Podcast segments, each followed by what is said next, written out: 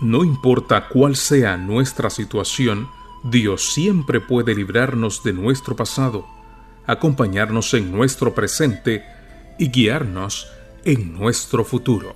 Bienvenidos a las meditaciones matinales para damas, escritas por Vanessa Pisuto en la voz de Isis España.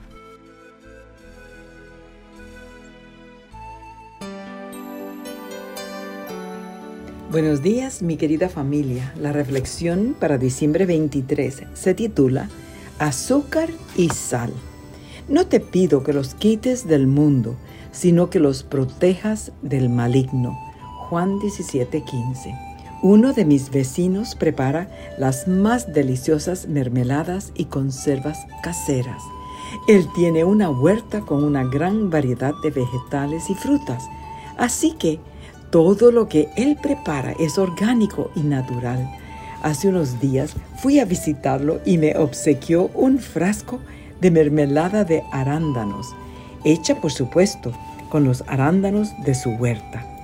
Traje a casa el frasco del elixir violeta con una enorme sonrisa y muchísima expectativa.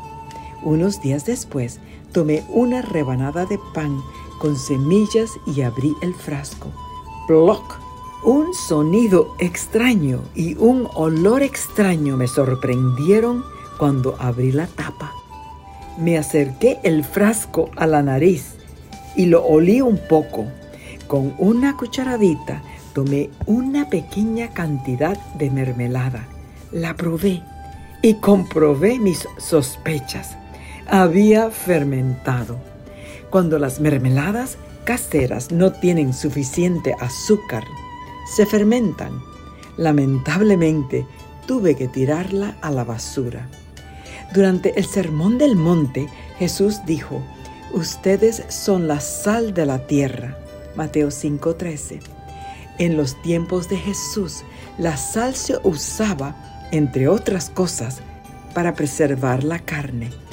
Tanto la sal como el azúcar actúan como deshidratantes.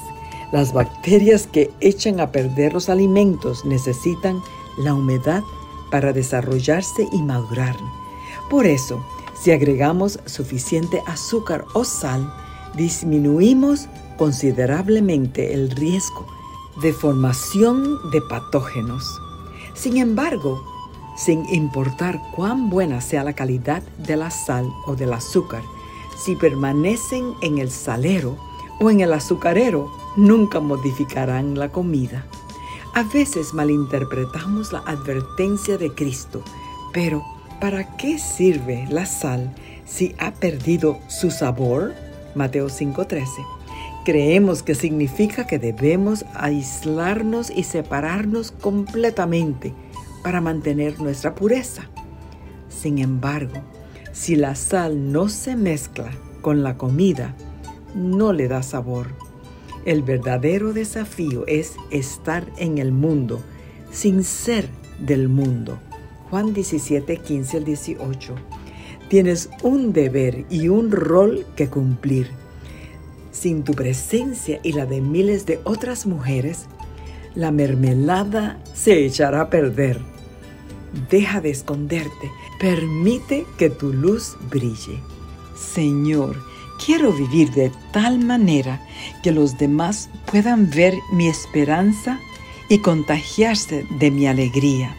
Ayúdame a descubrir cuál es mi herencia espiritual y a conquistarla con audacia y fe.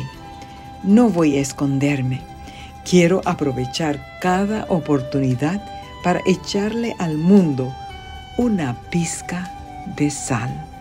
Que tengas un bendecido día.